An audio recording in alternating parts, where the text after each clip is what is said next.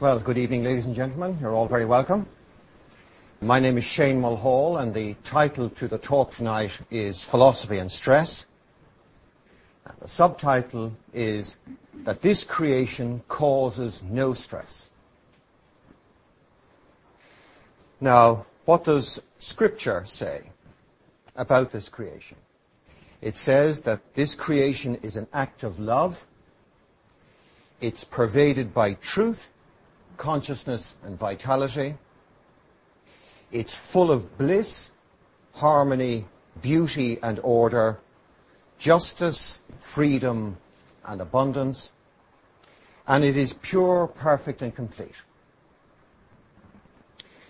Now, our experience is all of these to a degree, but also we find the creation chaotic, accidental, deficient, with war, crime, addiction, and cruelty, poverty, ignorance, decay, and death, hatred, boredom, envy, grief, mistrust, and stress.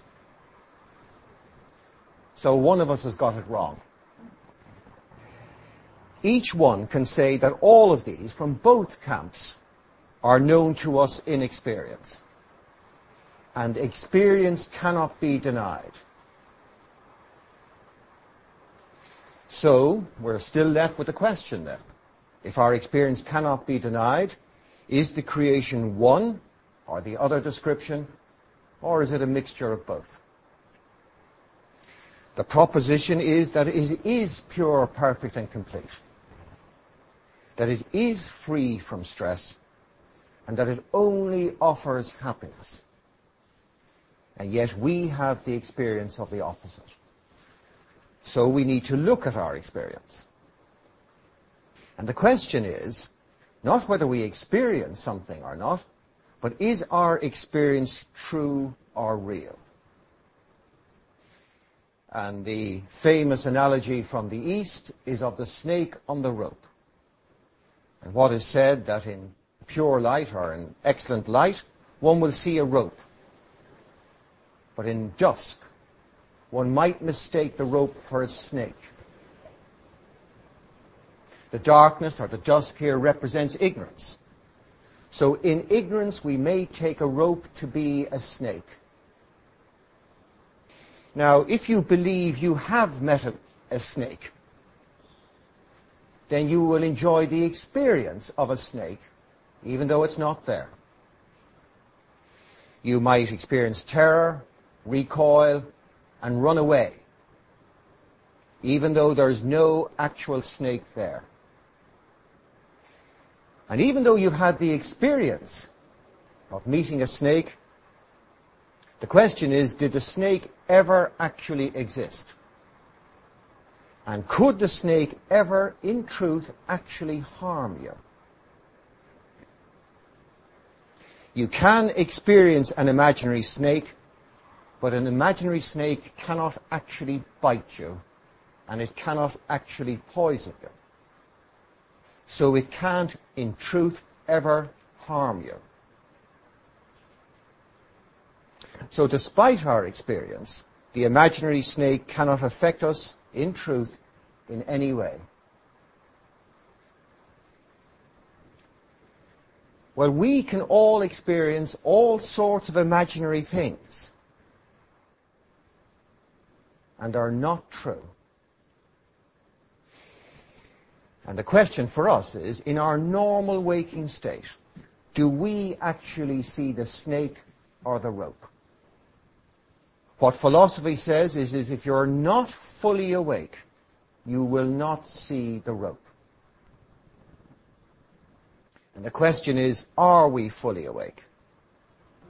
Or do we live in a twilight world in which imaginary snakes abound?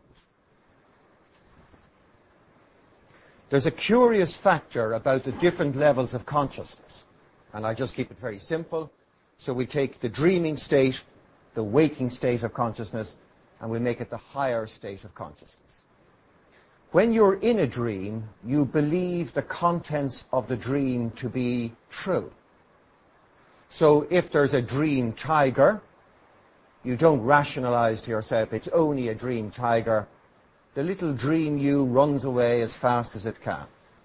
Because for you, the dream tiger is real while you're in the dream. When you wake up, you now realize it wasn't real. It was only an imaginary tiger. And there's no more fear. Well, imagine if you woke up from the ordinary waking state to the higher state of consciousness. Then you might find that what you consider to be your life is just a dream. A life in which there is poverty, stress, grief, anger, and all these things. But in fact, it's only a dream.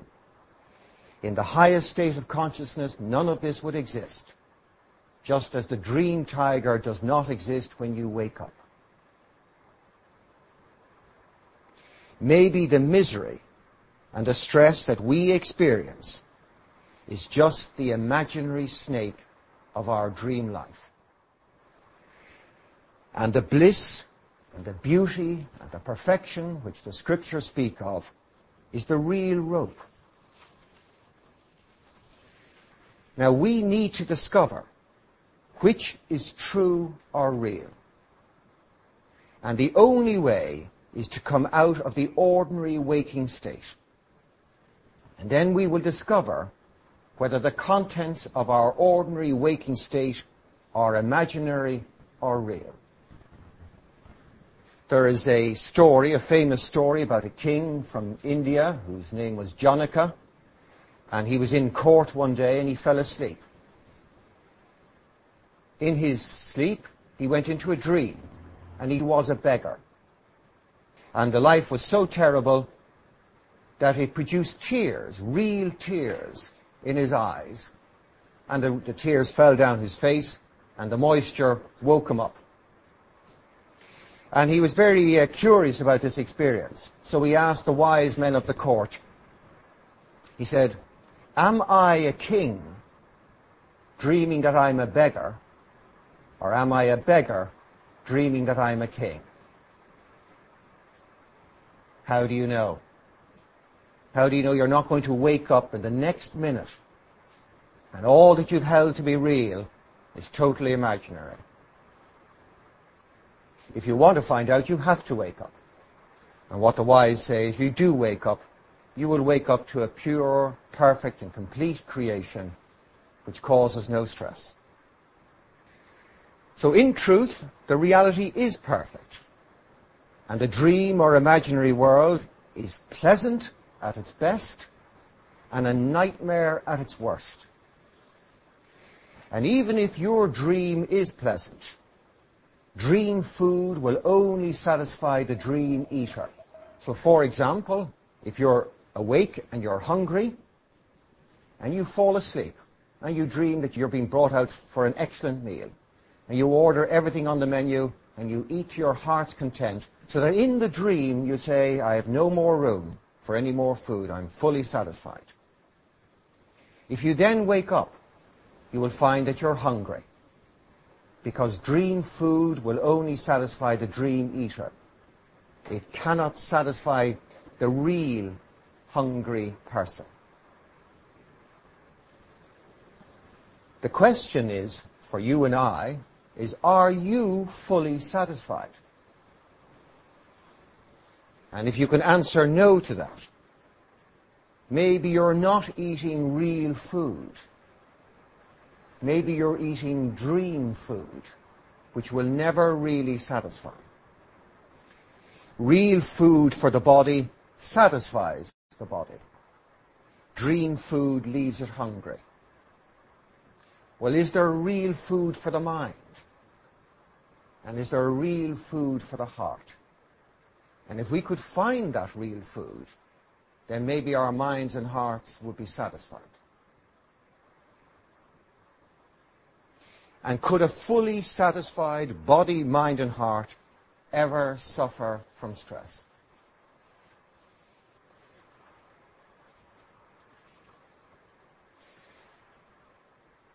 Now let us look at how stress actually makes its appearance. It comes about through a false use of the mind and the heart.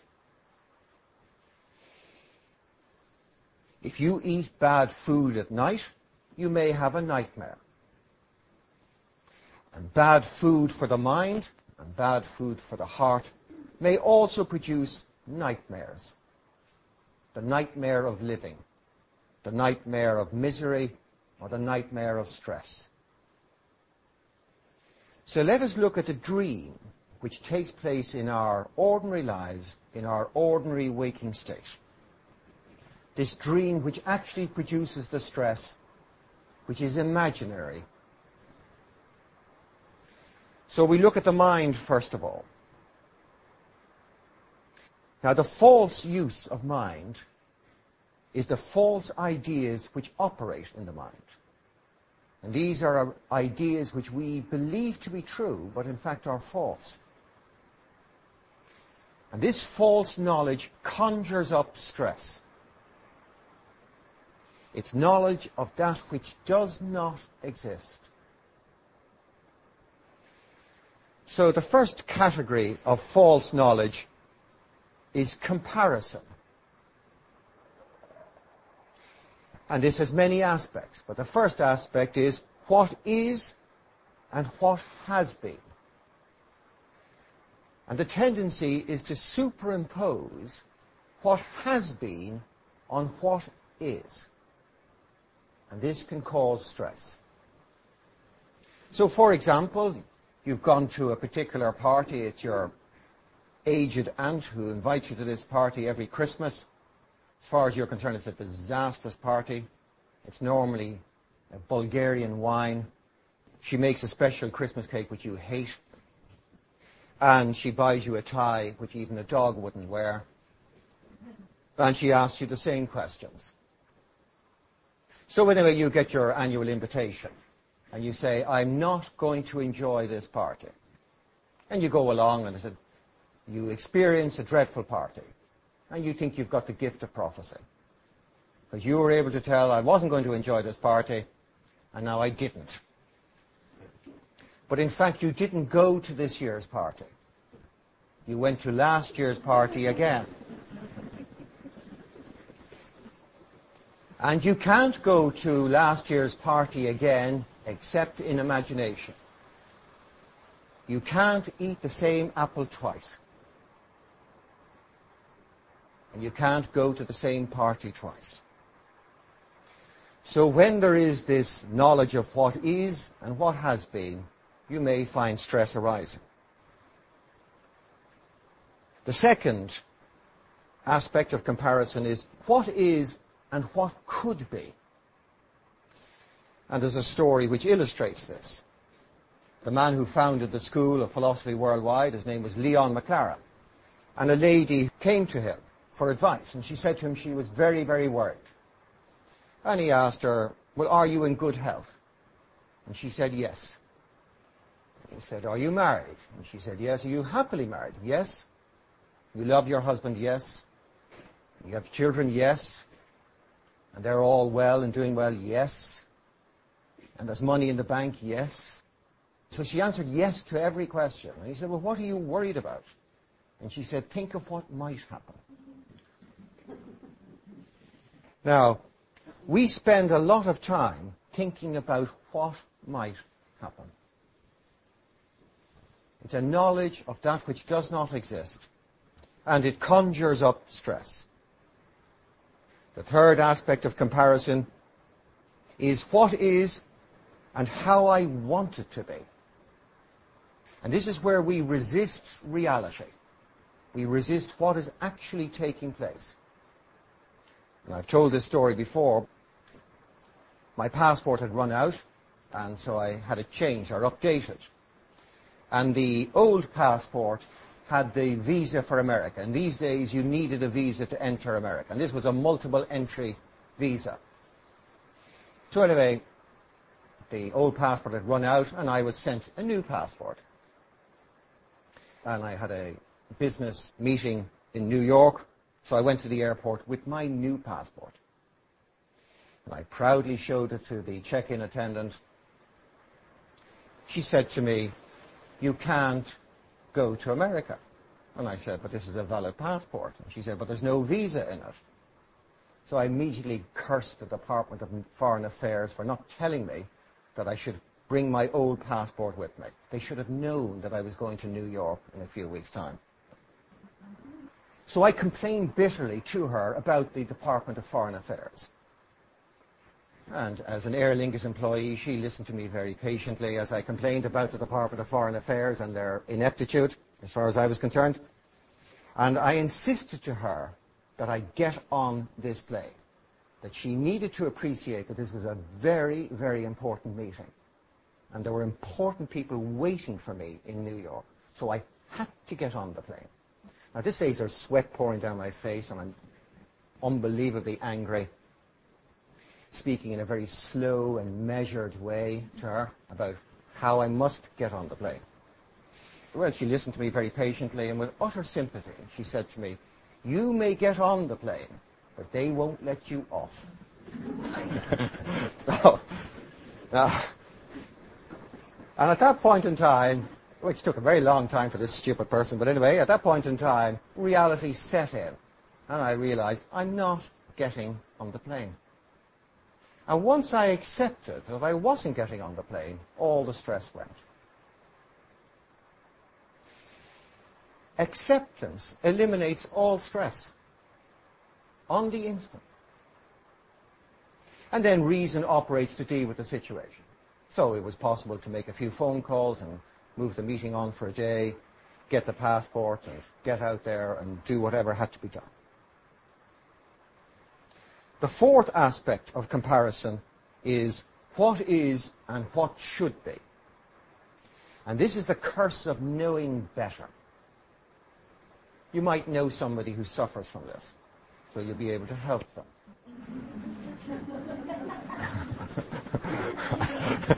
somebody other than yourself who thinks that they know better. You know what it's like when you're taking instructions from your father or mother or your boss and you know better. it's like spending your life sitting in the passenger seat of the car utter misery, as they say. Now, some of you are probably suffering from stress now. You think you could give a better lecture than I can. But only I know better. so, so, that's why I'm suffering from stress. Now, so, all the stress with comparison is caused from knowing something extra, something which does not exist. The second false use of the mind, which causes stress, is a belief in gain and loss. We believe that there is gain and loss in life. But the creation doesn't work like that. For every action, there is a reaction for every wave there is a hollow. So there is no gain and there is no loss. And if there is no gain and there's no loss, well, what's the point of it all? And the point of it all is that it's a gain to be enjoyed. But there is no gain and there's no loss. If there is no gain and there is no loss, there cannot be any stress. And it's very obvious if you take a large enough view, you come into this world crawling with no teeth and bald, and you go out of this world bald with no teeth and crawling. So there is, there is no gain and there is no loss. So where does this belief in gain and loss come from? It comes due to a limitation of our view with regard to time and space. It's a narrow picture of events or of our life which cause us to believe in gain and loss. So let's take the first one, this narrow view of space. So let's say I'm playing a game of cards and good fortune is not with me, so I'm losing. As far as I'm concerned, there is loss. But if somebody was looking at the entire table, all they would see is the same sum of money moving around between the participants. From the table's point of view, there's no gain or no loss. Only if you separate yourself off can you come up with gain or loss. So that's how we do it in terms of space. If you do it as regards time, it's like watching a film, a romantic film. So the couple meet, then they argue, and then they make up, and they go off walking into the moon or the sunset together. And you think, gain. But if you just roll on 20 or 30 years, his teeth have fallen out at this stage. And she's gone senile, and can't remember him anymore, who he is. so, all of these things. So if you just take a long enough viewpoint in terms of time, it all wraps itself up in nothing. Now, if you believe in gain and loss, this is unbelievably depressing. If you understand that it's just a game, it's actually liberating. It frees you from all this stress. Children love living. Not the results of life, but living itself. So a child loves to do the washing up. A very young child loves to do the washing up. And if you allow it to do the washing up, and it finishes it, it will often say, can I do them again? Now you have never, ever, ever said that. and, and you never will. You'll never say, can I have another go at this pot? Right? because you don't love washing up. You love when it's finished. And you pay a big price for that. Because you don't enjoy your life when you are washing up. But the child is enjoying itself all the time because it loves living. If you and I could live in a big enough world not a world of me and others, and not a world of when I'm 30 or 40 or something like that. But if you and I could live in a big enough world, beyond me, beyond family, beyond community, and live in the universe itself, then we would discover that there is no gain or loss, and with it, there is no stress. The third category of the false use of mind, which results in stress arising, is the belief that happiness is derived from things outside of myself. So the ordinary belief is that my family, or my job, or my wealth, or my car, all of these add to my happiness. They make me happier. But as the Shankaracharya said, joy with an object is bondage. Because if your happiness is dependent on any object outside of yourself, then you will have dependency. And with dependency, automatically arises fear, the fear of loss. And with fear comes anger. It's like waiting for someone that you love. And so you say to them that you'll meet them at three o'clock and they nod their head in agreement that they will turn up at three. So you arrive there at three o'clock and you're full of the joys of spring because it's your beloved who's coming to meet you. And you're really looking forward to meeting them. And now it's five past three. And the mind begins to move just a little bit.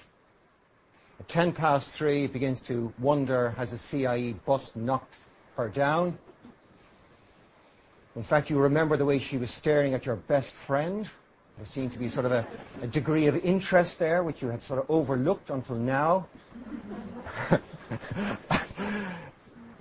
so this fear begins to arise. She's dead, and I never actually really told her how much I loved her. Or that, you know, she's gone off my best friend. This fear is replaced by anger. Why should she do this to me? This is so unfair. And when she does arrive, and she's now alive, of course, you want to kill her. because she's put you through this. Well, that's what joy with an object does to you. With fear comes the attempt to change or control the outside world so that I can ensure my happiness will continue. And again, there's an amusing story about this of a mouse who's afraid of cats, which is obviously very understandable. And he happens to know where a magician lives. So he decides, I'll go to this magician and see can he cure me of my fear of cats. The magician listens to his story and he says, all right, I'll tell you what I'll do is I'll turn you into a cat. So he gets out his little magic book, says whatever he has to say, and he turns the little mouse into a cat. And so the mouse cat goes off very, very happy, no longer afraid of cats anymore. But anyway, he comes back a week later and he says to the magician, I'm afraid of dogs. All right, so the magician, being a very patient one, says, all right, gets out his book and turns him into a dog. And he comes back a week later and he says, I'm afraid of leopards. And the magician turns him into a leopard and he comes back a week later and he says, I'm afraid of hunters. And the magician at this stage says, with the heart of a mouse, I can do nothing for you. You don't have to change your outside world to lose all your fears. It's an inner change. But because we believe the outside world does make me happy, we try to make the good things last. We try to make the passing permanent and to secure the ever-changing. So we're like a child who's brought to the beach and who builds a sandcastle. Do you remember those monstrous sandcastles you'd build and they would have four or five turrets and a moat and maybe an outside moat? But you'd built it too close to the water, so the tide started to come in. You'd feverishly try and retain your sandcastle against the, the rising tide. And the anger as it was all washed away. Well, that's what we're like. We're like a child brought to the beach, allowed to play and make our sandcastle. But when we're asked to leave, we cry bitterly. Because we want to make the passing permanent. And so we get very, very cautious because we get let down, because the passing does pass us. And then we decide, well, I'm never going to put my all into anything because it keeps letting me down. So I'm going to have a safe and secure life. But it ends up being a small and unhappy life. Because temporary things can only offer temporary happiness. They cannot offer permanent happiness. And if you do get what you set out for, you find that you have changed. So maybe as a young man or a young woman, you've decided, if I ever earn £30,000, I'll be a happy man or woman. And so you set out to earn this £30,000. And when you do eventually get to £30,000, you find that you're now a £50,000 man or woman. That's your living standard. And if you get to 50, you'll have grown to be a £90,000 man or woman. It keeps moving. We believe that happiness lies in what we value. But values are always changing. And are never true. So when we're a five-year-old, we think a Pokemon toy is what will really make me happy. When we're 10, we sneer at people who think that a Pokemon toy would make them happy. We think it's CDs that make you happy not Pokemon toys. And we believe that's real. And when you're 15, you think a boyfriend or a girlfriend will make you happy. When you're 15 and a quarter, you realize they'll never make you happy. but now you go on to 20 and you think it's a car, or it's a career, or it's a house. When you're 45, it's just a chair that I could be comfortable in. or 55 if it's just a cure for arthritis, and I'll be a happy person. But each age, you believe your values are true. You think they're excellent values. You only have to look at a photograph of yourself 20 years ago to realize how pathetic your values are. You wouldn't even go to a fancy dress party tonight, dressed like you used to dress 20 years ago. It would be too frightening for everybody else. Our values are not true.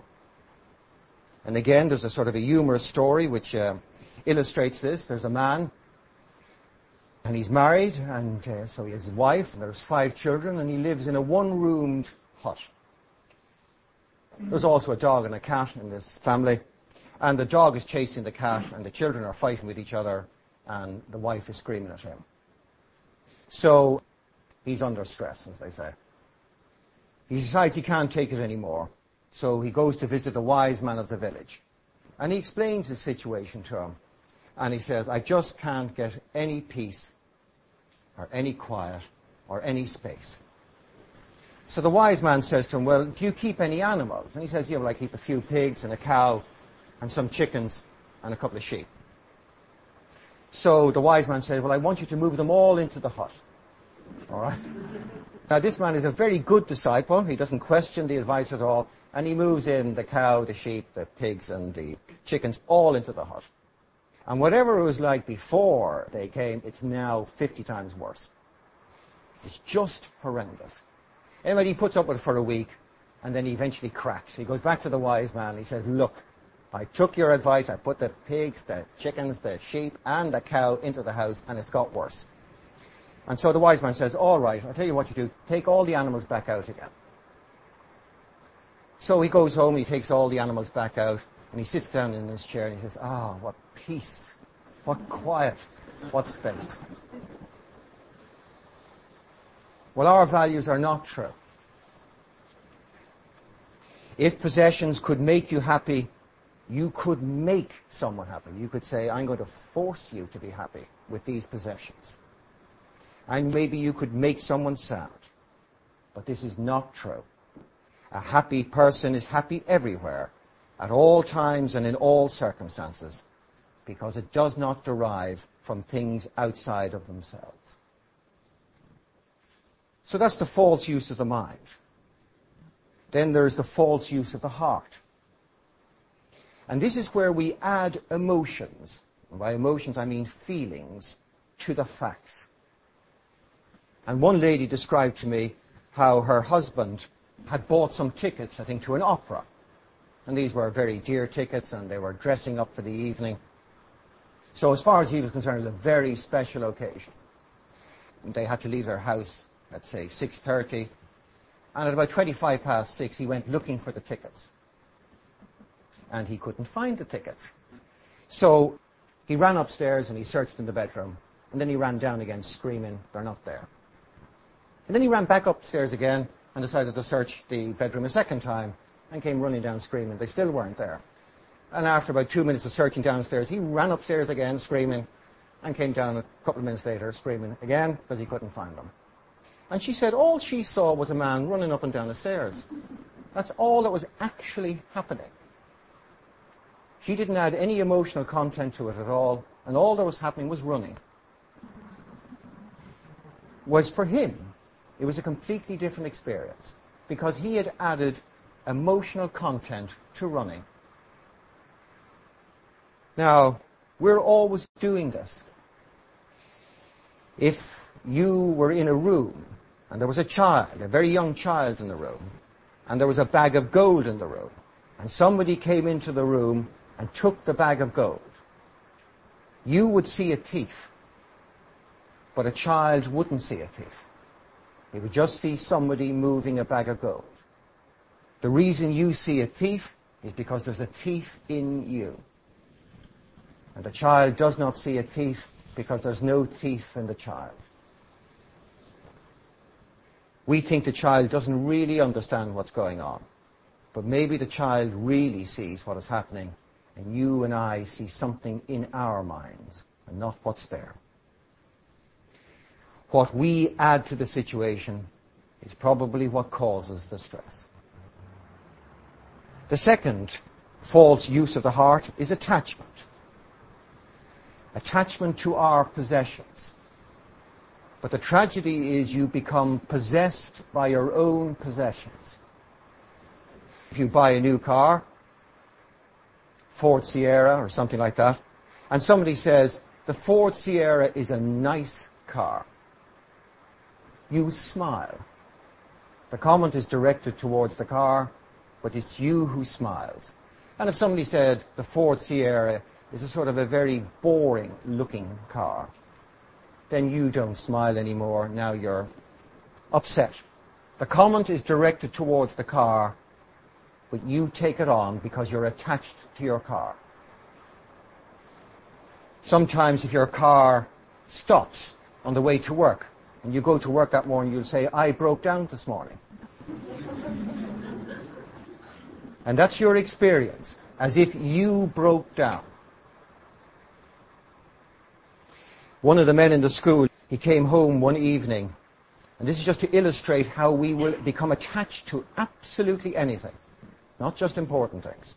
So he came home one evening, and as he opened the front door, he heard these screams from the upstairs bathroom. So he bounded upstairs, and he found his two daughters in the one bath. So they're aged three and four, or something like that.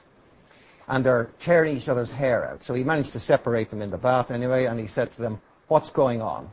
So the younger one pointed to the older one and said, she's stealing my bubbles. you see, half the bubbles belong to one party and the other half belong to the other party. If you get onto a bus and you're the first person onto a seat, you draw a little emotional line. And because you're a fair person, it's only 50% of the seat that you actually say is mine. And if they say a large person comes along and they sit down and they come over the 50% mark, you do the sort of shoulder wrestling bit. In a restaurant, you sit down your side of the table, and another person comes down, and they have their soup, and they push their empty bowl just across where the little flower is. Right? So you get your cup and you push it back again. Because that table is half yours. Most of you think that the chair you're sitting in is yours. You think you got a chair thrown in for a fiver. And so if you came back after the refreshment break and somebody is sitting in your chair, then you take offense. Once you possess something, it will cause you stress. Now, in order to be clear, possession is one thing and use is another. But when you possess things, you will hold them out of use even if you have no use for them. You'll say, because it's mine, nobody's using it. You see this with children at a very early age. Let's say they have a teddy and they also have a train set. Teddy is put down so that the child can play with the train set. And he or she is happily playing away with his train set. And then the sister comes in, we make it to pick up the teddy. Now the child hasn't been playing with it up to that moment at all, but it's his teddy. So he grabs the teddy, stuffs it under his arm, and he says, I'm having it. Even though he has no use of it at that particular point in time. Well, that's the way we are. Once we possess something, we will hold it out of use. There are said to be two problems in life. Getting what you're attached to and not getting what you're attached to. Other than that, you have no problems. As regards getting what you're attached to, once you get it, you'll attempt to retain it. And because you attempt to retain it, you will be full of fear of loss. And if you don't get what you're attached to, you will strive to attain it all your life. And in the striving, you will be full of doubt and tension as to whether you're going to get it or not.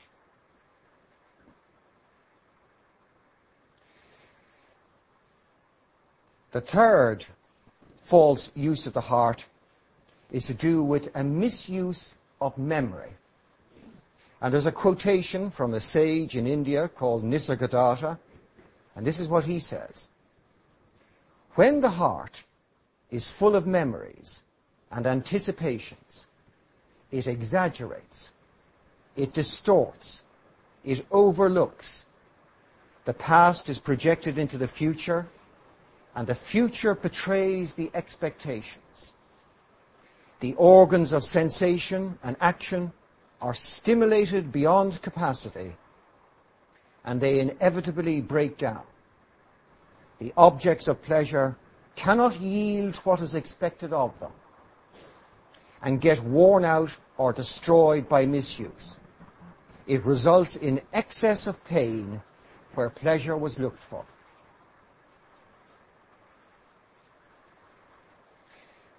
Now, there is no stress in the present moment. It is only when the mind moves to memory or anticipation that stress arises. But in the present moment, there is no stress. And the present moment is real, and the past and future are imaginary, existing in the mind alone. If we allow the heart and mind to exist in the past and the future, we allow them to exist in an imaginary world. And it is this imaginary world where stress makes its appearance. The present is real, and the reality is blissful, stress-free existence. The cure is to wake up to the present moment. In the dream, you will avoid the dream contents if they're unpleasant. You will try to control them, pursue them, exaggerate them, or deny them. And all of this causes stress. But on awakening, the dream contents simply disappear. You only have to wake up.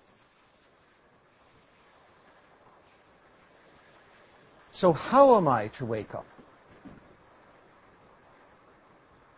How can I live in the present moment? Well, there are two aspects of this. First of all, how should I live with myself to be free of stress and enjoy constant happiness? And the answer is by giving my heart and mind real food and not the dream food of the past and the future. So as regards the heart, one should fill the heart with love and not with possessions. Love enlightens the heart and lightens the heart, whereas possessions darken the heart and burden it. When you're in deep sleep, you have no possessions. And in deep sleep, you enjoy contentment. With love, there is no desire for possessions. Because love makes you happy, not the possessions. And love is food for the heart. What we call feelings is junk food for the heart. And if your heart is empty of love, it will be full of possessions. Because there's no such thing as an empty heart. It is always full. But the question is, what is it full of? It will either be full of love or full of possessions. So if your heart is 50% full of love, well, the other 50% will be full of possessions.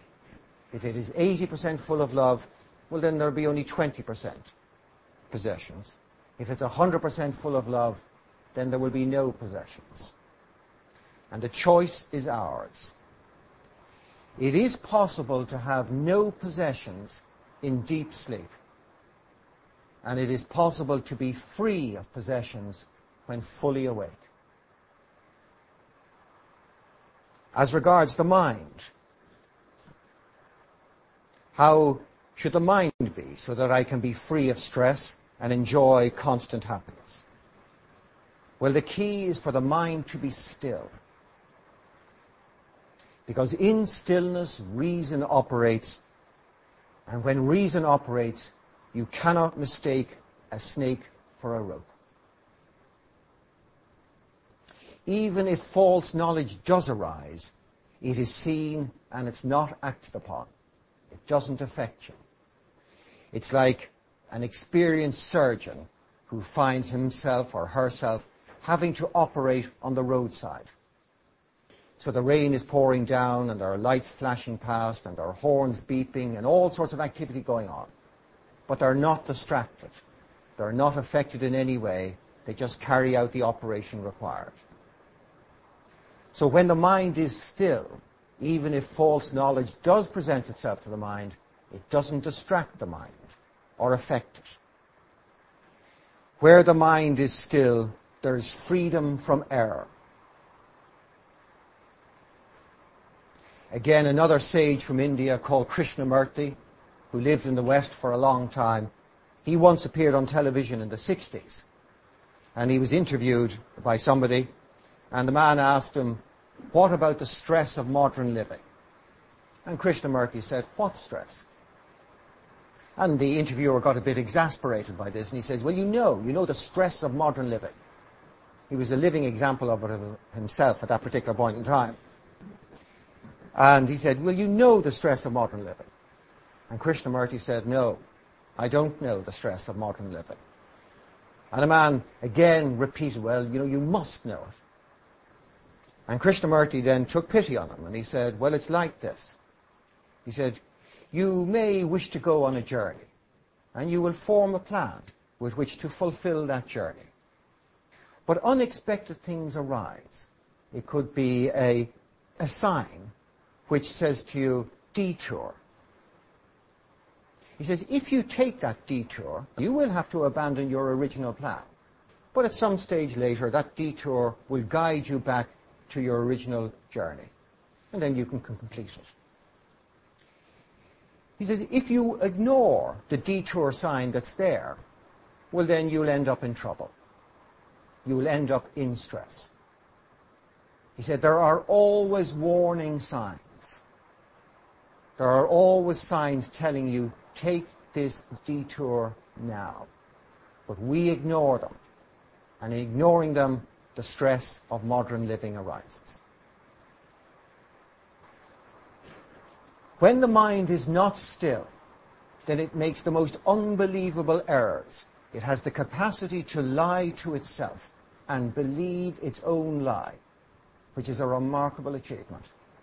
When I was about, say, 27 or 28, I went into Dublin City after the Christmas vacation to do some shopping. I decided I would treat myself to some new clothes. So I went into a very, very fancy shop which sold very, very dear clothes. And they had a pair of Italian trousers, pure wool trousers, for a fiver. Now, in those days, if you had Italian trousers, you were king. That was, this was something to have Italian trousers. So I wanted those Italian trousers. And trousers normally cost about 25 or 30 pounds in those days. So a fiver was an amazing bargain. So I grabbed these trousers, went into the little cubicle, and as I put them on, they began to struggle around the kneecaps. But anyway, I eventually got them up. And with an incredible intake of breath, I managed to get the zip closed. And I'm looking there at these trousers, and they are far, far too tight. Like just maybe three sizes too small.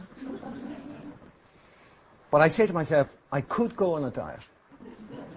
I could lose weight. Wouldn't be a bad thing. And as I looked and looked, I, it crossed my mind that they actually looked obscene. And I convinced myself that obscenity had certain advantages.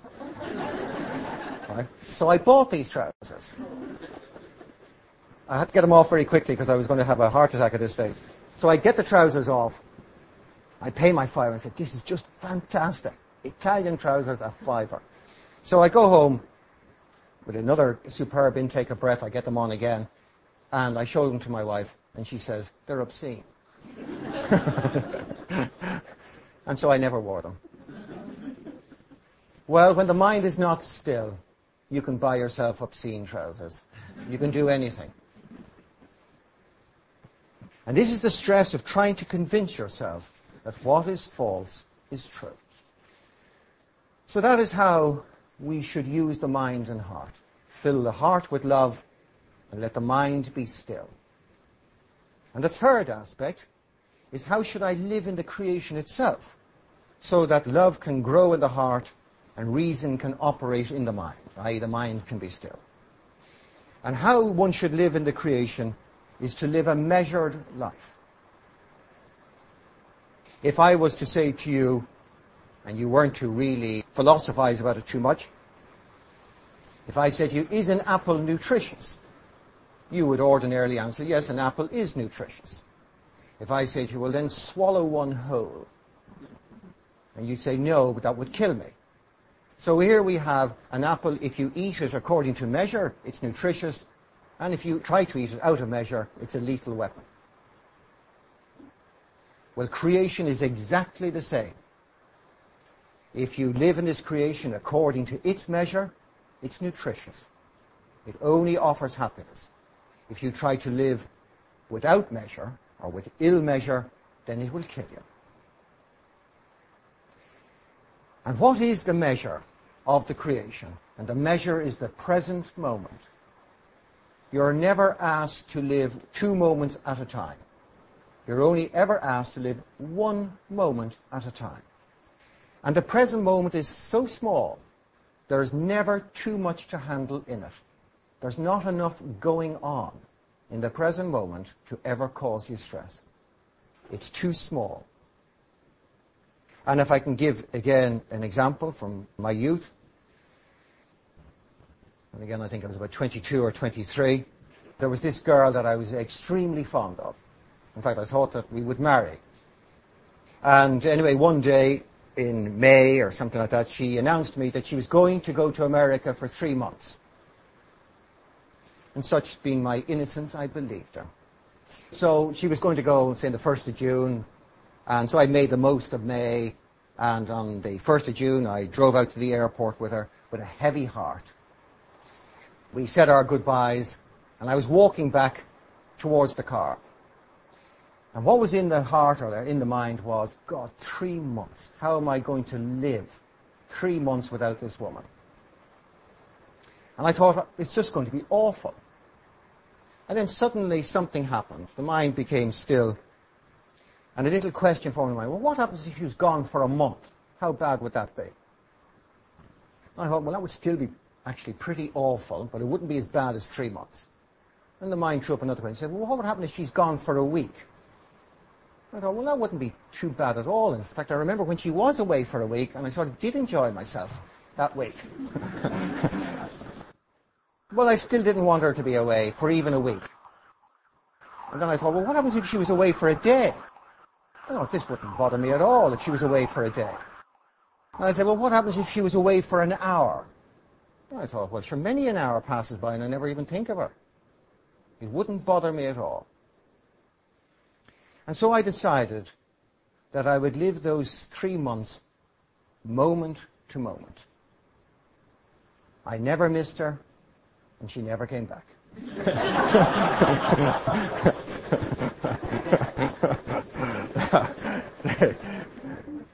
and just so you don't misinterpret the story, she did not not come back because I didn't miss her. She didn't come back because she never had any intention of coming back. I just didn't know it. Now, there was no loss of affection for this girl. I just didn't miss her. Because in the present moment, you don't miss anything. The present moment is the measure, it's the law of living. And with it, it offers freedom. It's not deprivation. It is simply not too much or not too little. Too much food makes you unhealthy, and too little food makes you unhealthy. But the right measure of food offers you health or freedom from disease. And there is a measure for everything. There's a measure for food. There's a measure for sleep. There's a measure for work. There's a measure for recreation. There's a measure for wealth. The most excellent measure for wealth that I have ever heard was Socrates' measure for wealth. Once he prayed to the gods, and at the end of his prayer, he said, and let me only have so much gold as self-restraint may handsomely carry. That's not a bad sum of money, is it? Only so much gold as self-restraint may handsomely carry. Well, what is the measure of my life and your life? The measure of your life is what is in front of you now. And you respond to that. And if you do respond to that, you will have a full life free of stress. What is presented to you on a moment-to-moment basis is fullness itself. And this is the measure of the creation, and it has no stress in it. With measure comes balance. And the reason balance arises is because you conserve energy.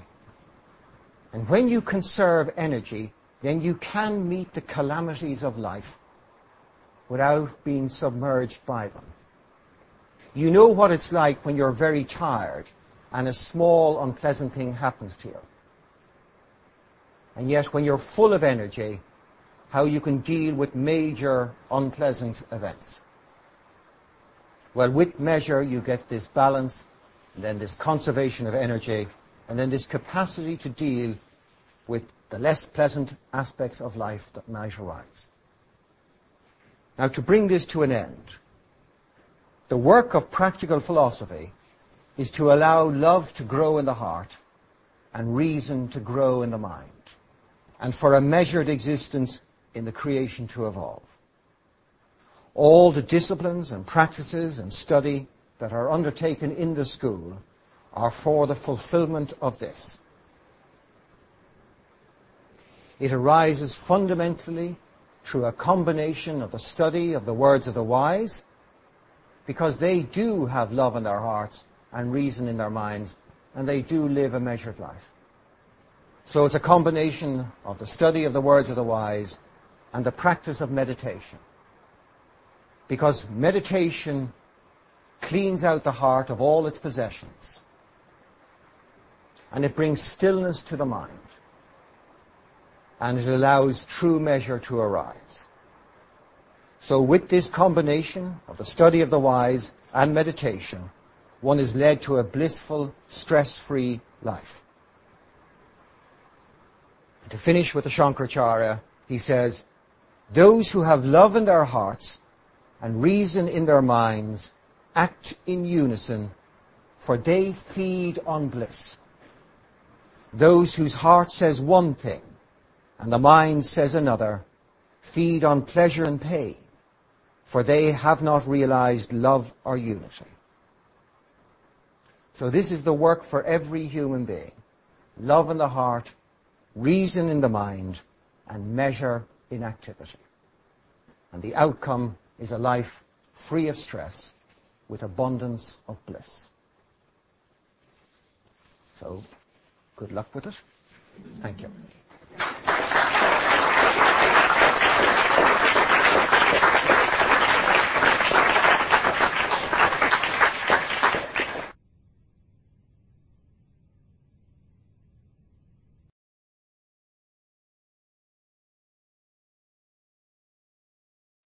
Who would like to ask the question? Thanks, Shane, for again an excellent lecture. I think it's been very helpful. Good. Inspiring. Can I raise a few points? Absolutely. Okay. Firstly, I believe that being a human being, that we should be concerned about the future. I think it'd be a sad day for the world, for instance, in the environmental field, if we were just concerned about the present moment. I think that's what differentiates human beings from other creatures. Okay? That's the first point. All right. Well, I'll deal with that one, if that's okay. Is, is that all right? Okay. When you are fully in the present moment, you are aware of the consequences. This thing of live and eat and be merry today and sort of forget about tomorrow, that's not living in the present moment. The present moment will tell you the future consequence. So, you don't have to wait for mad cow's disease to arise. You can know that feeding an animal with its own flesh is not the right way to feed an animal. You don't have to know the future. You just ask yourself, is that right to do that now? A man or woman of knowledge would know that. So living in the present moment will not in any way endanger the future. In fact, it will take care of the future. The danger is when you consider the future is that you leave the present moment. And an example in sport, albeit it relates to sport, it applies to everything, is if you ask a golfer, uh, an excellent golfer, how does he ensure that he gets the best shot? He will say, I give all my attention to the present moment. Now, what the amateur or the you know, golfers like you and me do is that we're concerned about where the ball will go and we hope it will go down the, the fairway straight and it will go far. So part of us is already down the fairway. But the excellent golfer is fully in the moment. He or she knows that if they give themselves fully to that and they hit the ball, it's all taken care of. That's the difference. What philosophy would say is if you give yourself fully to the present moment, the future is taken care of because it's all determined in the present moment. Another sporting uh, example would be like if you take something like snooker and you take an excellent snooker player. He doesn't necessarily aim directly at the ball. He may have to go off a few cushions. But where that ball will end up is all determined at the point of impact. Once the impact is made, it's all predetermined where the ball will actually end up. And the key is to give fully to the point of action. Thank you. I think it's okay for enlightened people like us to, understand the concept. But I mean, the carpe diem, I think the Romans themselves fell at that hurdle. I think at the end of the day, they didn't give concern to the future. Yeah, I agree, of course, what you're saying, that for enlightened people, that's perfectly true. But I think the message to the world in general must be that they have to have concern for the future, as, well, as, as, well, as well as enjoying the present moment. Well, the wise would disagree with you. Like Jesus would say, take no thought for the morrow. Uh, if I may say it like this. You believe that you have to take care of yourself. You think you have to take care of the future. Now, what Jesus would say is that your Father in heaven takes care of everything. You don't have to worry about it at all. Just enjoy yourself. Welcome to the party. don't worry about the washing up. You won't be asked to. That reminds me, Shane, of the question of the person praying that he would win the lotto and eventually he gets a whisper from the guardian angel saying, listen, give us a hand. Why don't you buy a ticket? Absolutely. You know, so I think when, these statements are, are made, and the one you referred to, I think God would understand the concept that you are expressing there, which I understand, I think. But the point I'm making is that as human beings, we can't just think of ourselves, and I, obviously I would I would take issue that I'm thinking of myself because I'm not. If I'm thinking of tomorrow, I'm thinking of what's going to happen, say, to the environment in the future. How do you take care of the garden tomorrow? You wouldn't dump in it today, but I mean, that's what living in the present moment. But if I was carpe diem, I would be just dumping in the garden today. In a hundred years' time, if somebody discovers that there was toxic matter in the garden, that's a problem for somebody else. I know, but the talk didn't ever say carpe diem or put toxic in your garden. That's not a definition of living in the present moment. If you were a man living in the present moment, you wouldn't put toxic in your garden. A man of reason is a man who lives in the present moment. And a reasonable man, or a man of love, would not put toxic in their garden. A farmer, who's a person of love or reason, will try and leave that farm for the next generation in a better state than they inherited it. That's acting in the present moment. You do the work now. Unfortunately, like in that instance you mentioned, I mean, some landowners were obviously living for the present moment. In recent recent instances are, true in in in uh, abusing their trust by having uh, legal dumps on the land. But no, no. Can I just say this? That's not living in the present moment. That's greed. And it's criminality. That's what it is. Living in the present moment is to be aware of the needs of all now. If you were in the present moment and aware of the needs of all now, you couldn't create an illegal toxic dump. That would be impossible. You would have to deny the present moment to do that. You'd have to deny the needs of everybody around you. You'd have to deny your neighbour. Just, just finding that point, because I've got a couple of other points, if I, if I may. Right. Uh, I think that I would see the difference between, say, rational human beings and, as I mentioned, and other creatures, that we have this responsibility and like, that to, to put the concept across might give the impression that one, that the carpe diem, I know you didn't, didn't use that phrase, but I think that's the danger.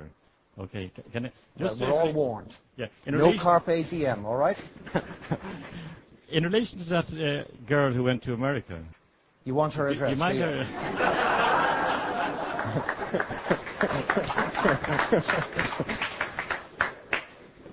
no, I was just wondering, Jane, were you suggesting that one should treat such matters so lightly. One could turn on and turn off one's emotions. Like I know that there are fleeting moments in life, and you know you should enjoy the moment. But in that case, I was just wondering, like, what would the future have been if maybe you hadn't accepted so readily? You know, if you had followed, maybe she would have come back. You know, so. I am very grateful that she didn't. and I'm sure she's equally grateful that she didn't. Can I just say this? Don't use imagination to try and see whether my life would have been better or worse. Right? The, eri- the very essence of this talk is to live in the present moment. Now, in fact, what the talk said was there was no turn off of emotion. None at all. There was no reduction in affection for this girl. At all. All there was was living in the present moment. If you ask me, do I love my wife now? The answer is yes. Do I miss her now? The answer is no. There's no reduction in affection for my wife just because I don't miss her now. It's possible to love someone, to be fully in the present, not be with them, and suffer no loss. That's the key. And that's all that was said. That by trying to swallow three months in a second, it would have caused emotional indigestion. But if one took it moment by moment, then it has no effect.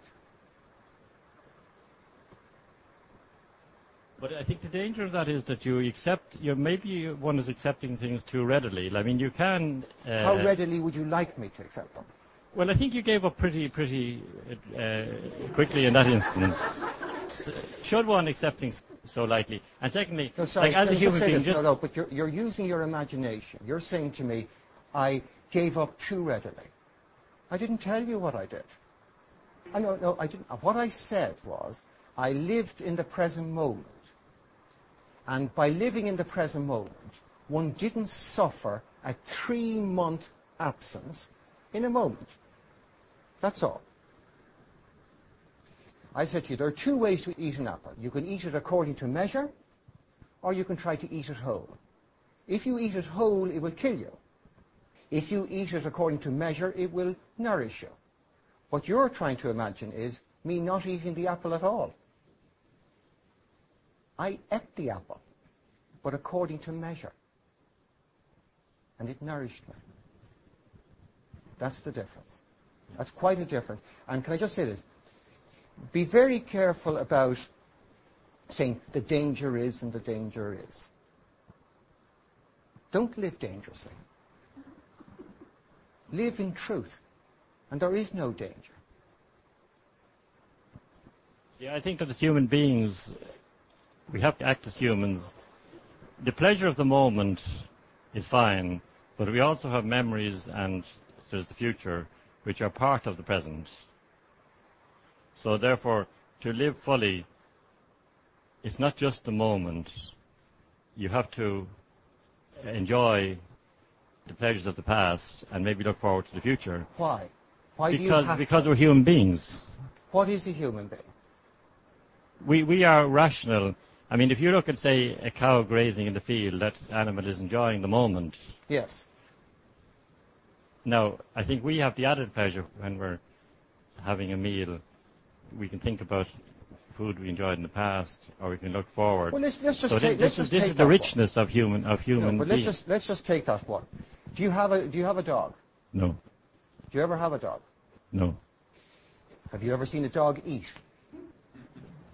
All right. Do you notice the relish with which a dog consumes its food? It's the almost unbelievable muck you put in front of it, and it absolutely adores it.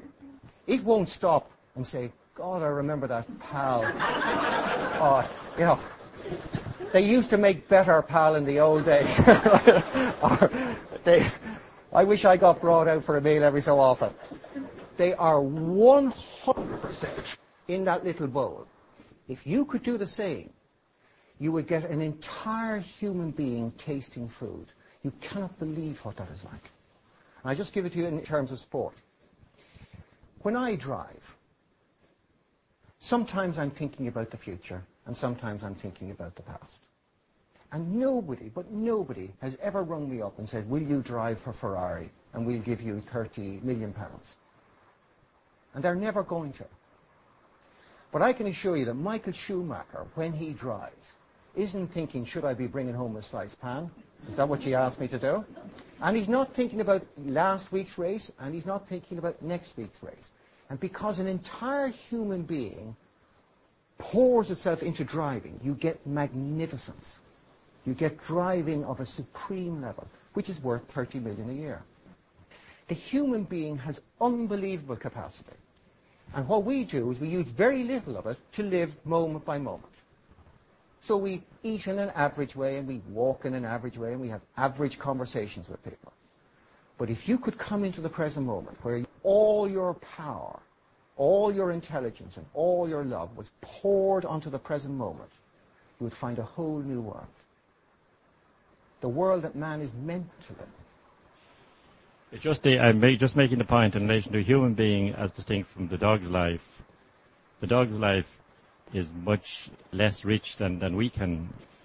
That is the point I'm making, that although a dog appears to be enjoying his meal at, his food at the moment, I think a human being can enjoy a meal more so because of their soul or because the fact that they are a human being.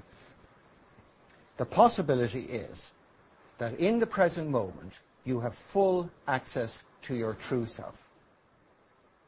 And that you will enjoy greater and greater levels of happiness if you just give yourself to the present moment, rather than mix the present moment with some of the past and some of the future. The past is dead and gone, and the future has not happened. It cannot offer you anything except a mental food. If you want real food, you have to live in the present moment.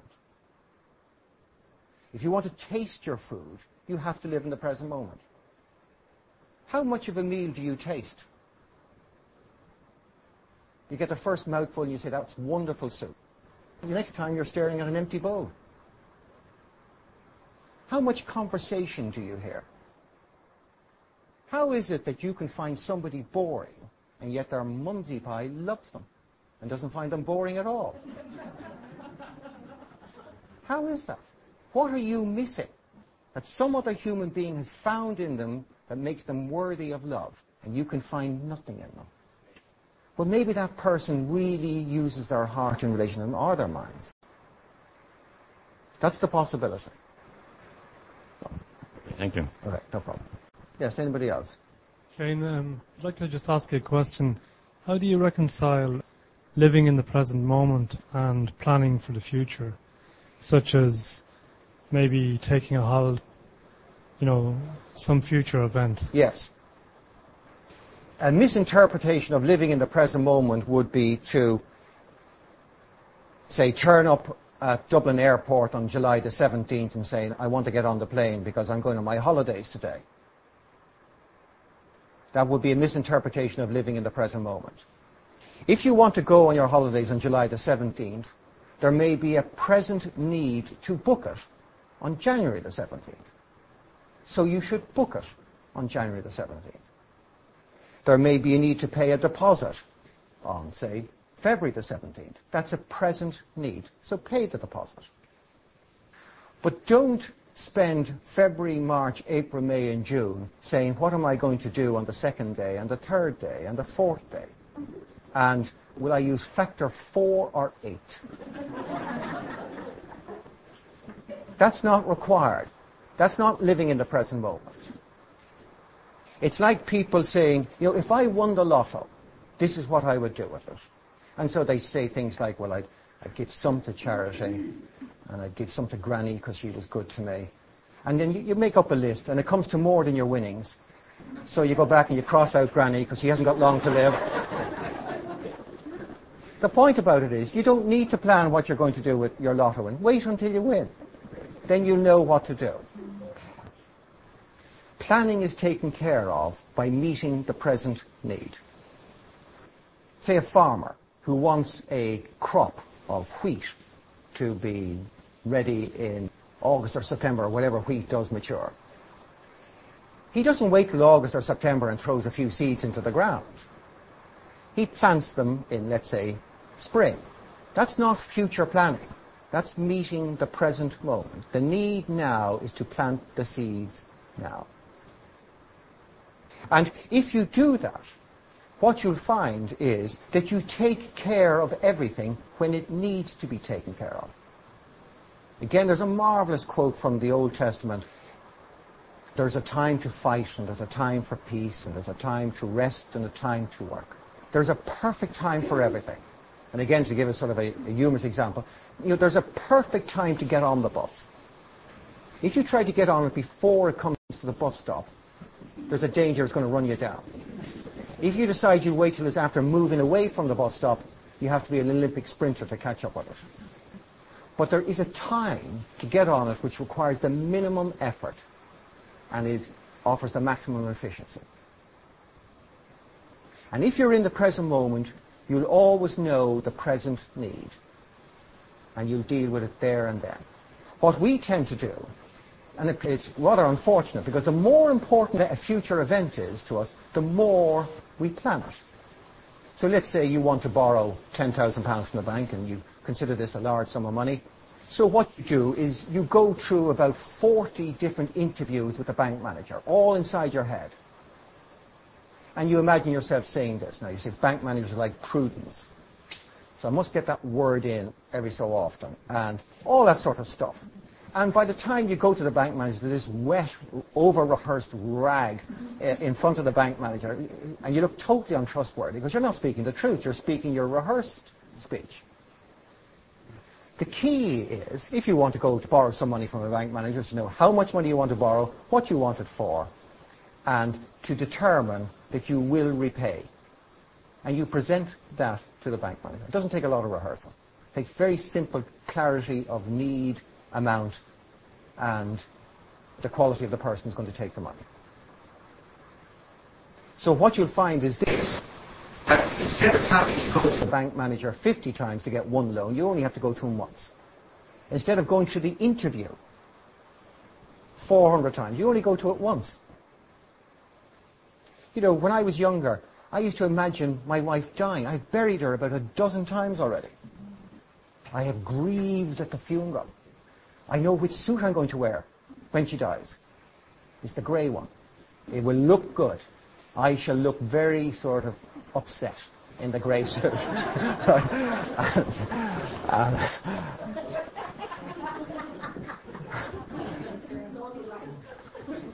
there's a, a, very good friend of mine, lady. And unfortunately for her, her husband died. She was about 50 when her husband died. I've met her since and we've spoken on a few occasions. She said one of the, the really upsetting things is she said, I always imagined that I was going to die first. And I spent my whole life worrying about who would take care of my husband after I died. All for nothing, because he died first. Winston Churchill was asked, did he have any sleepless nights during the Second World War? And he, he said he had many, and they were all caused by battles that never happened. You cannot conceive of the waste of your own substance in past memories and future anticipations. You cannot believe what it does to you. If you would only come into the present moment, you would be like a child. You would be so bright that everybody would love you. Even children have obnoxious personalities, and yet they are loved. You have an obnoxious personality and you're not loved. if it could only get you as bright as a child again, we wouldn't have to worry about your personality. So come into the present moment, live there, meet the need now, and you will find that you will be able to go on your holidays and all of those sort of things are taken care of. So.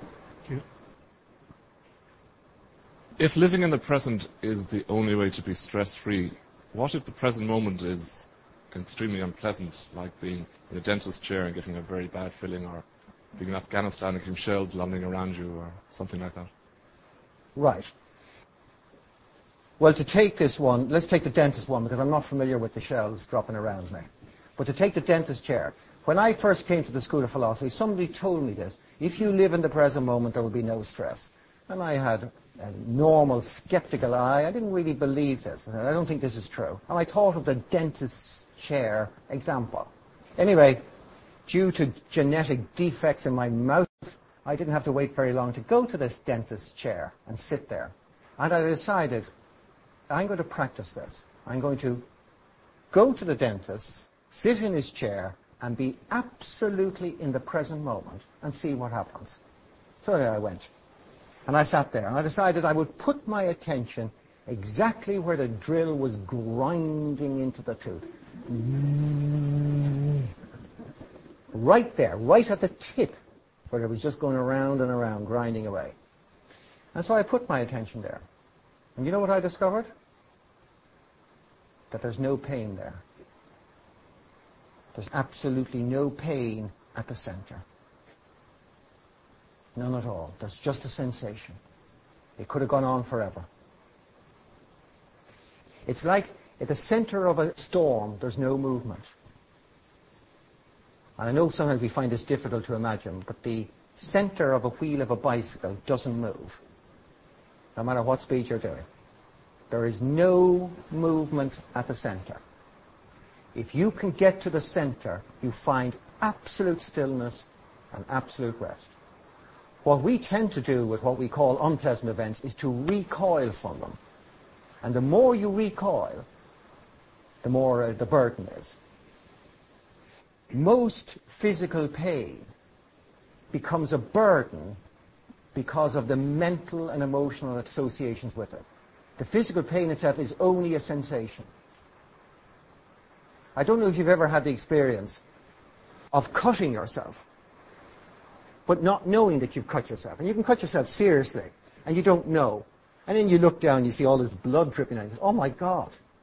And then all the pain starts. Do, do you recognize that?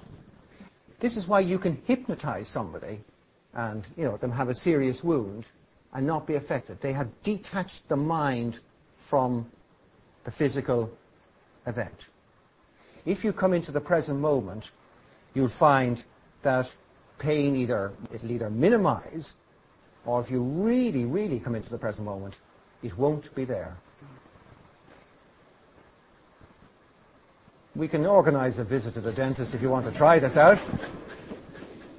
Then you say, I don't need those stupid injections anymore. I go to philosophy.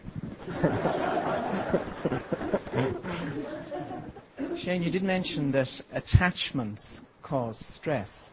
Now, would that include attachment to opinions? And if that is so, how would that affect you personally? how would what being attached to opinions. Mm-hmm. Well, whoever is attached to opinions will suffer stress by being attached to them. So would you be stressed by your own opinions? If I'm attached to them. And are you attached to them? Which one would you like to ask me about? I was just asking you generally. To the degree that there is attachment to opinions, there will always be stress. There's no way out of it. Because what happens is, if somebody attacks that opinion, you take it as an attack on me. You always take it as an attack on me. And an attack on me is very stressful because I'm totally lovable, totally pure and perfect and complete, and shouldn't be attacked by anybody what Socrates says, which is fantastic. He says, when you enter into a discussion, your desire should be to be relieved of your ignorance. Because it's a wonderful thing to be freed from error. So if a man points out to you that your opinion is wrong, you thank him. So that's the way. So when you have no attachment to your current assumptions or opinions, then what you'll find is your interest is in truth alone. And if somebody frees you from an opinion that you hold dearly, but which turns out to be erroneous, you're grateful. That is the experience. Just like if you're walking down the road thinking you're going to O'Connell Street, but you're actually walking towards Blackrock. If somebody points that out to you, you don't say, how dare you attack my opinion as to where I'm going. You say, thank you very much. So what you'll find is this anyway. If there isn't attachment, there is total freedom. And in fact, there is delight in being freed from an erroneous opinion. Thank you. So. Yes, anybody else? I was just thinking of something as you were talking there, and what it was. it's unusual for me, but no, 30 years ago, the word stress was rarely, if ever, mentioned it's nearly a daily occurrence now in the workplace, uh, not at home, thankfully. But was it called something else 30 years ago, or is it more prevalent now? Well, this is an evaluation, so it may or may not be true. But the belief here is that there is more stress now. And the fundamental reason for it is that man has become more and more selfish. He's more and more materialistic. And you have got the rundown of religion, and the growth in the belief in material wealth. The belief that this will make us or me happy. Now, everything in this creation is born, grows, matures, decays, and dies. Nothing lasts forever. No relationship, no object lasts forever. If you place your faith in the physical, then you will have to face its death. And if you enjoy its presence, you will grieve its absence. And nowadays, there's tremendous emphasis on attachment to that which is passing. He needs to take care of the body and he needs to enjoy the transient, that's all fine. But he needs to dedicate some time to discovering the eternal. One of the reasons why true love is so satisfying is because it doesn't change. You don't go home to your wife and say, well, I loved you at 9 o'clock, but about quarter past 9 I was full of doubt. At 9.30 I thought it was somebody else, but at 10 o'clock I was back to you again. So I presume that's all right with you. you know. what your wife would want from you is a constant love. And even though there may be arguments and there may be disappointments and all that, you would still expect that there would be an underlying, unchanging emotion, i.e. love for your wife or children or whatever. If you can find that, if you can find the unchanging, you'll really enjoy the transient. When you don't know the eternal, then the transient or the creation becomes very, very serious for you. So watch, say, children. And what you do is, let's say you buy them a board game and we'll make it Monopoly. Now, why do you buy them a board game? So that they may be happy. You don't say, now this should cause a few fights, this should be interesting. But what does it do? It does cause a few fights. Because he's got all the hotels and I have to go to jail.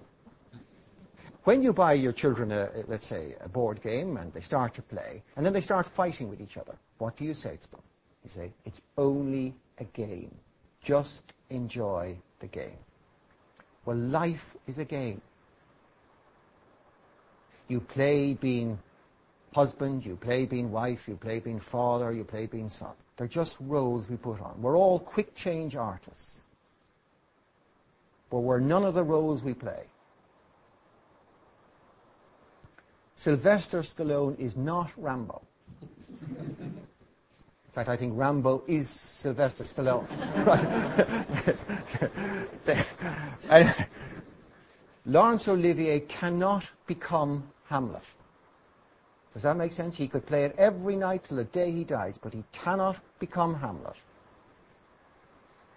And if his little mumsy pie was in the audience, she would always see Laurence, or Larry as she might call him she would know who was there despite the appearance of Hamlet. But you and I forget. We forget it is Laurence Olivier. We think it is Hamlet. And you and I have forgotten who we are. And you've forgotten who your wife is. And you've forgotten who everybody else is. You think she's a wife. You think she's a mother.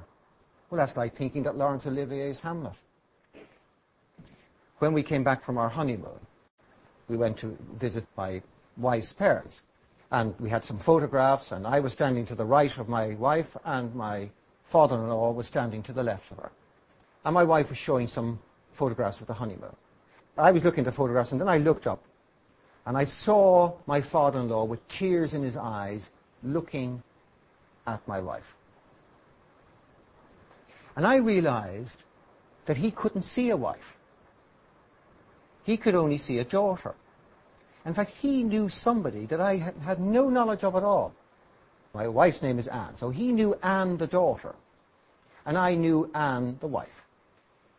Only for a fortnight, but I still knew her anyway.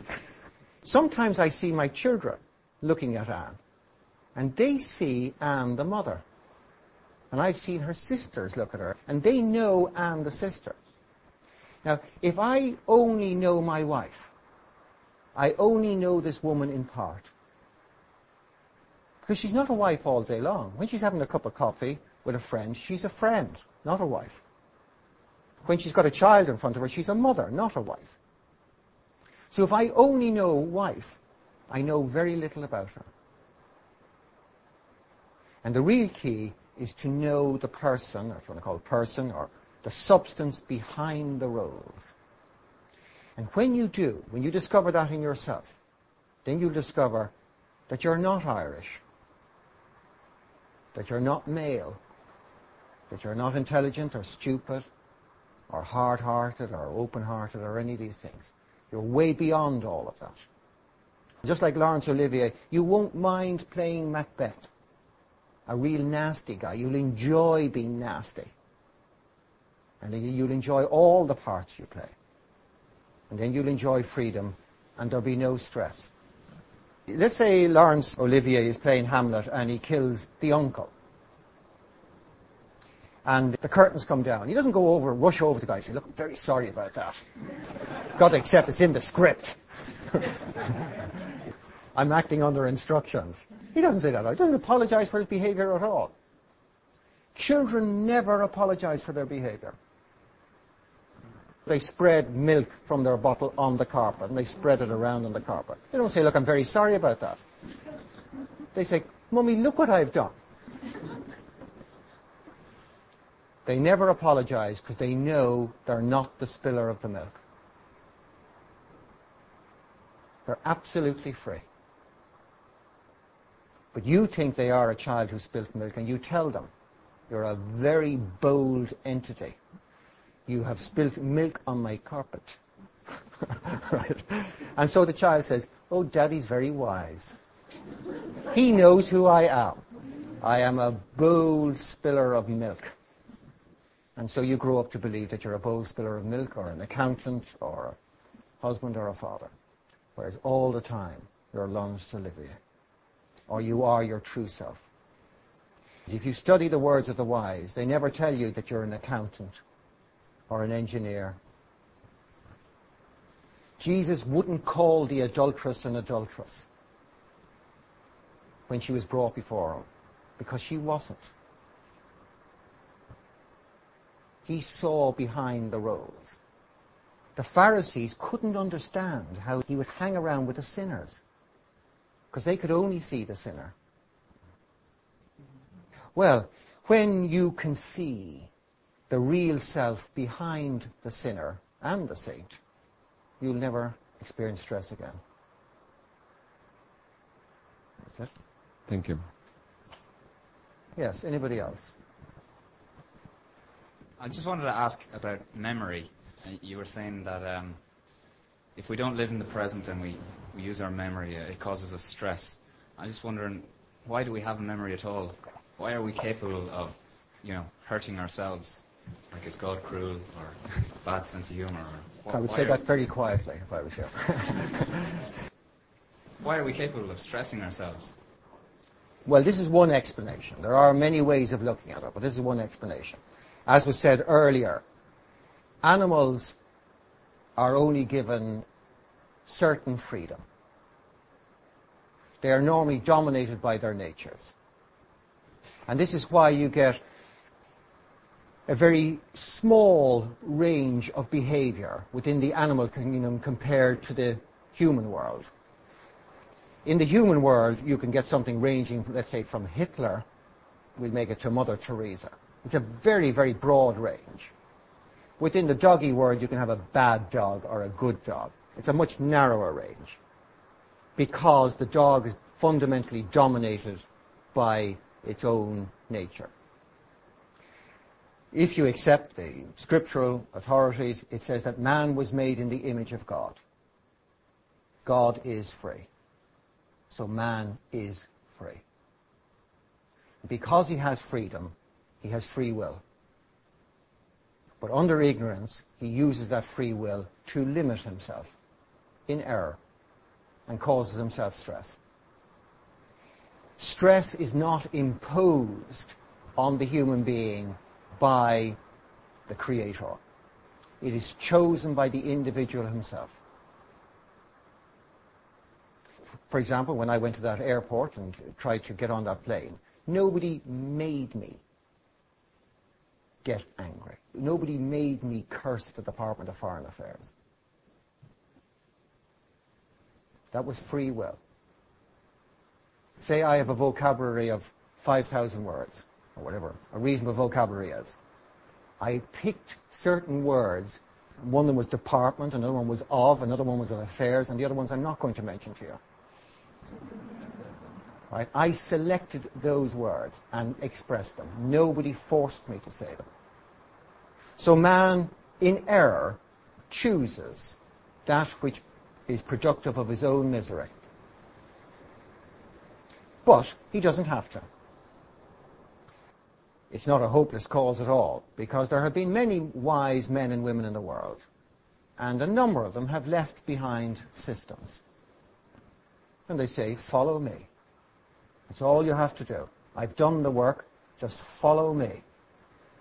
And they leave behind complete systems. And all you have to do is find one that suits your particular temperament and follow it all the way. And then you will be relieved of your own ignorance and the stress goes. So, there's a lady over here. Thank you. I think you said that if you can see the real person behind the sinner, then you won't have stress. But sometimes the sinner by their sin can cause one stress. Sometimes, The sinner by their sin can cause one stress. For example, if somebody murders somebody belonging to you, or rapes you, or robs from you, that sin can cause stress.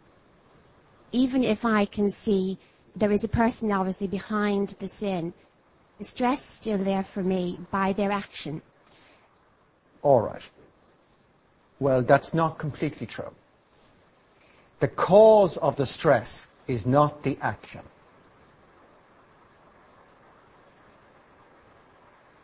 That does not cause the stress. So, for example, let's say if you said to me, if I said to someone, you are an absolute idiot, that that would cause them stress. All right? You might put forward that argument. Well, I say, well, what happens if they're asleep and I say it to them? I wait till they fall asleep and I say, you're an absolute idiot. You'll find it has no effect. So calling somebody an absolute idiot has no effect. The effect is caused by the receiver, not the giver of the offense, but the receiver of the offense. And if the receiver of the offense was asleep, there's no effect. If the receiver of the offense is fully awake, there's also no offense. Now, to make this practical for you, say I offered you a glass of arsenic. Would you take it? If I said to you, but look, it's uh, initially very refreshing. Ignore the long-term consequences. This is philosophy. we live in the present moment.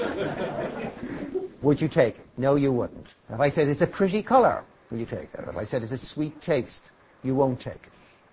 So there's nothing I can do to make you take this arsenic. And there's a very simple reason why. It's because you have accepted without reservation that arsenic is bad for me. Now, taking offense at what another does only makes you miserable. That's what its fruit is. It is the arsenic of the emotional world. If you could, with the same certainty which you reject arsenic, reject offense, you would never be hurt by another person's actions. And there's an example, again, to keep it practical. And I've told the story many times, but it's the story of the Buddha. The Buddha was sitting under a tree, silent. And a man came up to him and started to abuse him verbally and called him all sorts of names. And the Buddha sat there silently, pitying the man's folly. And then eventually the man ran out of things to say, and he became silent. And the Buddha, waiting for the man to become silent, when he had become silent, then said to the man, My son, if someone offers a present to another, and the other refuses to accept the present, with whom will the present remain? And the man said, Will it will remain with the giver?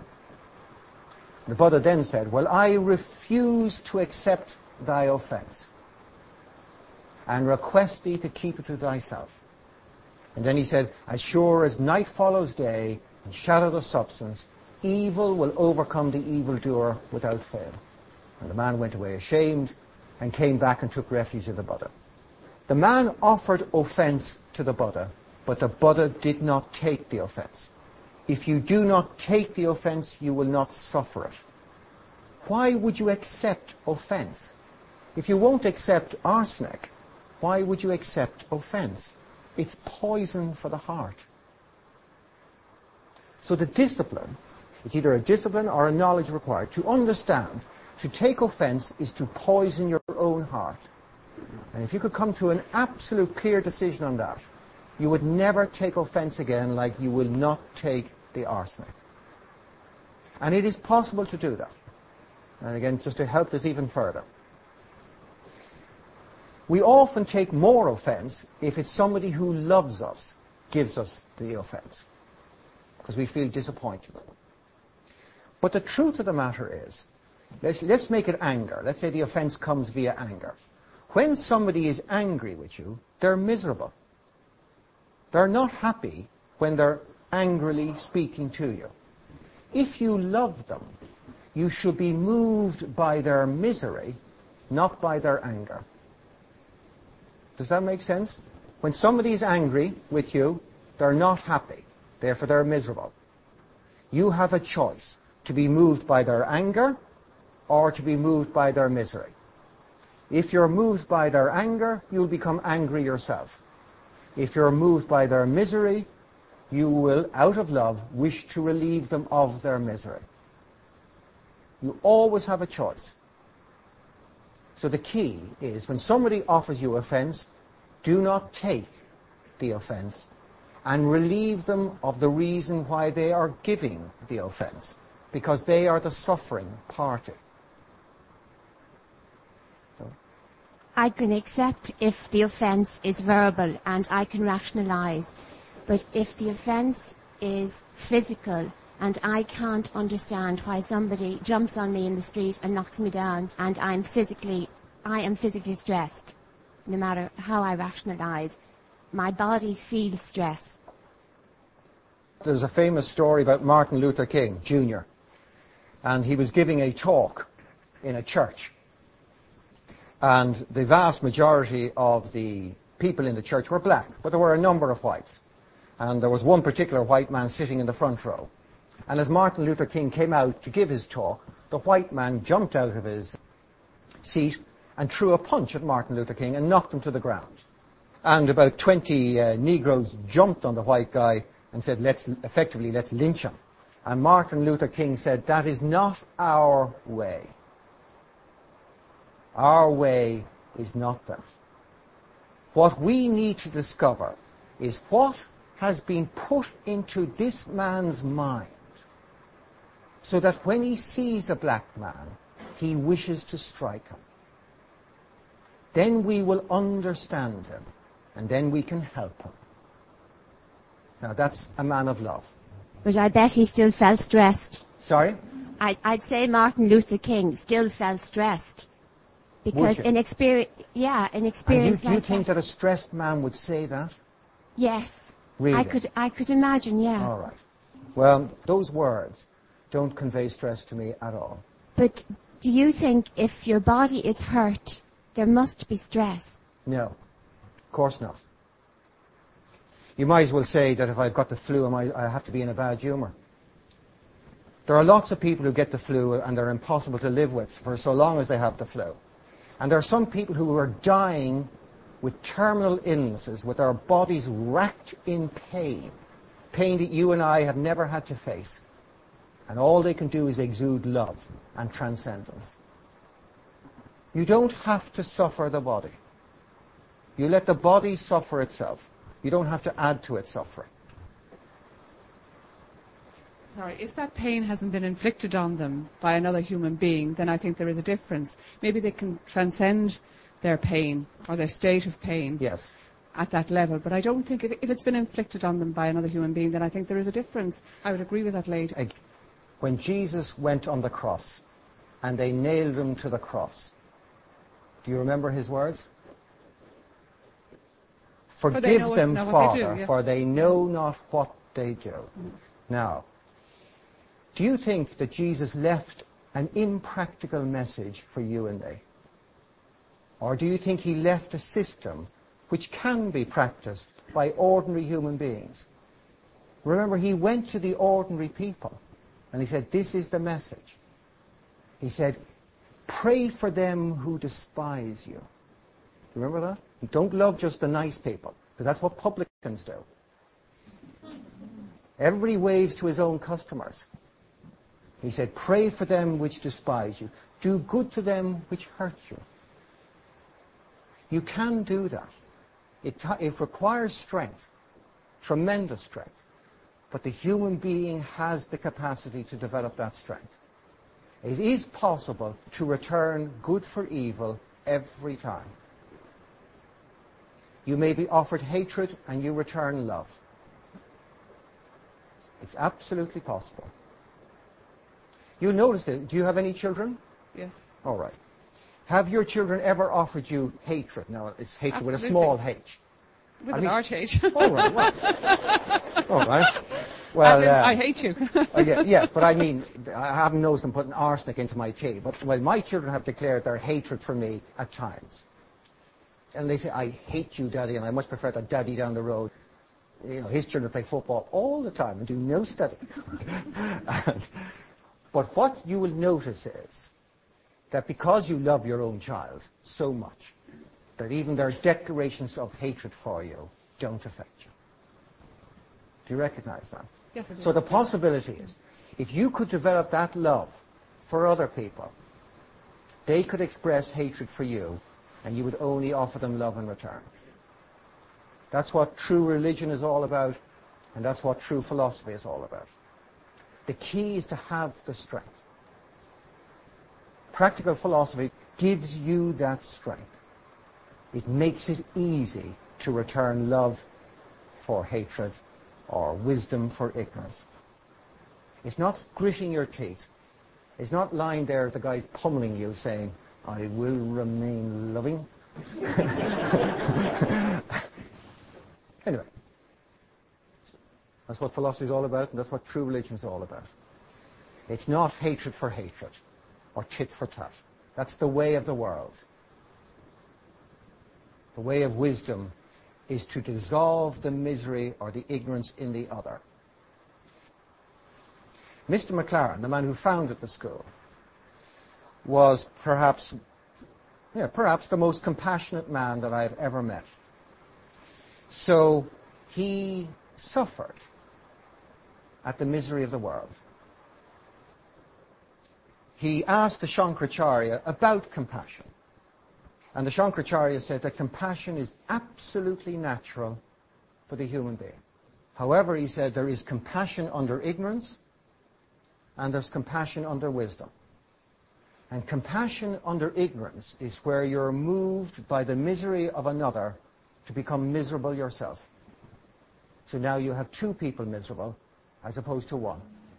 And compassion under wisdom is where you're moved by the misery of another to relieve the other of their misery. And now nobody's miserable. Wisdom is unbelievable. It turns all bad things into good things. It makes everything perfect. And what you'll find is this, is that if you were, and I make it a, a woman, of love or wisdom, and somebody was nailing you to the cross, you would say exactly the same words. They are words of love. And man has the capacity for love and the capacity for reason. And if he develops love in his heart and reason in his mind, and he lives a measured life, then he will enjoy freedom from stress. Now, what you've been presented with is the ultimate, so the ideal or the perfection. And that might seem quite far away from where you are right now. So take it step by step. Look at where there is not measure in your life. Look to those occasions when the mind wanders into the future and worries about outcomes, potential outcomes, and bring it back into the present moment and ask it to stay in the present moment and see if there are less stress there. And find out, is the future taken care of by living in the present moment? And what I will say, this is what I have found and it's what others have found if they practice it.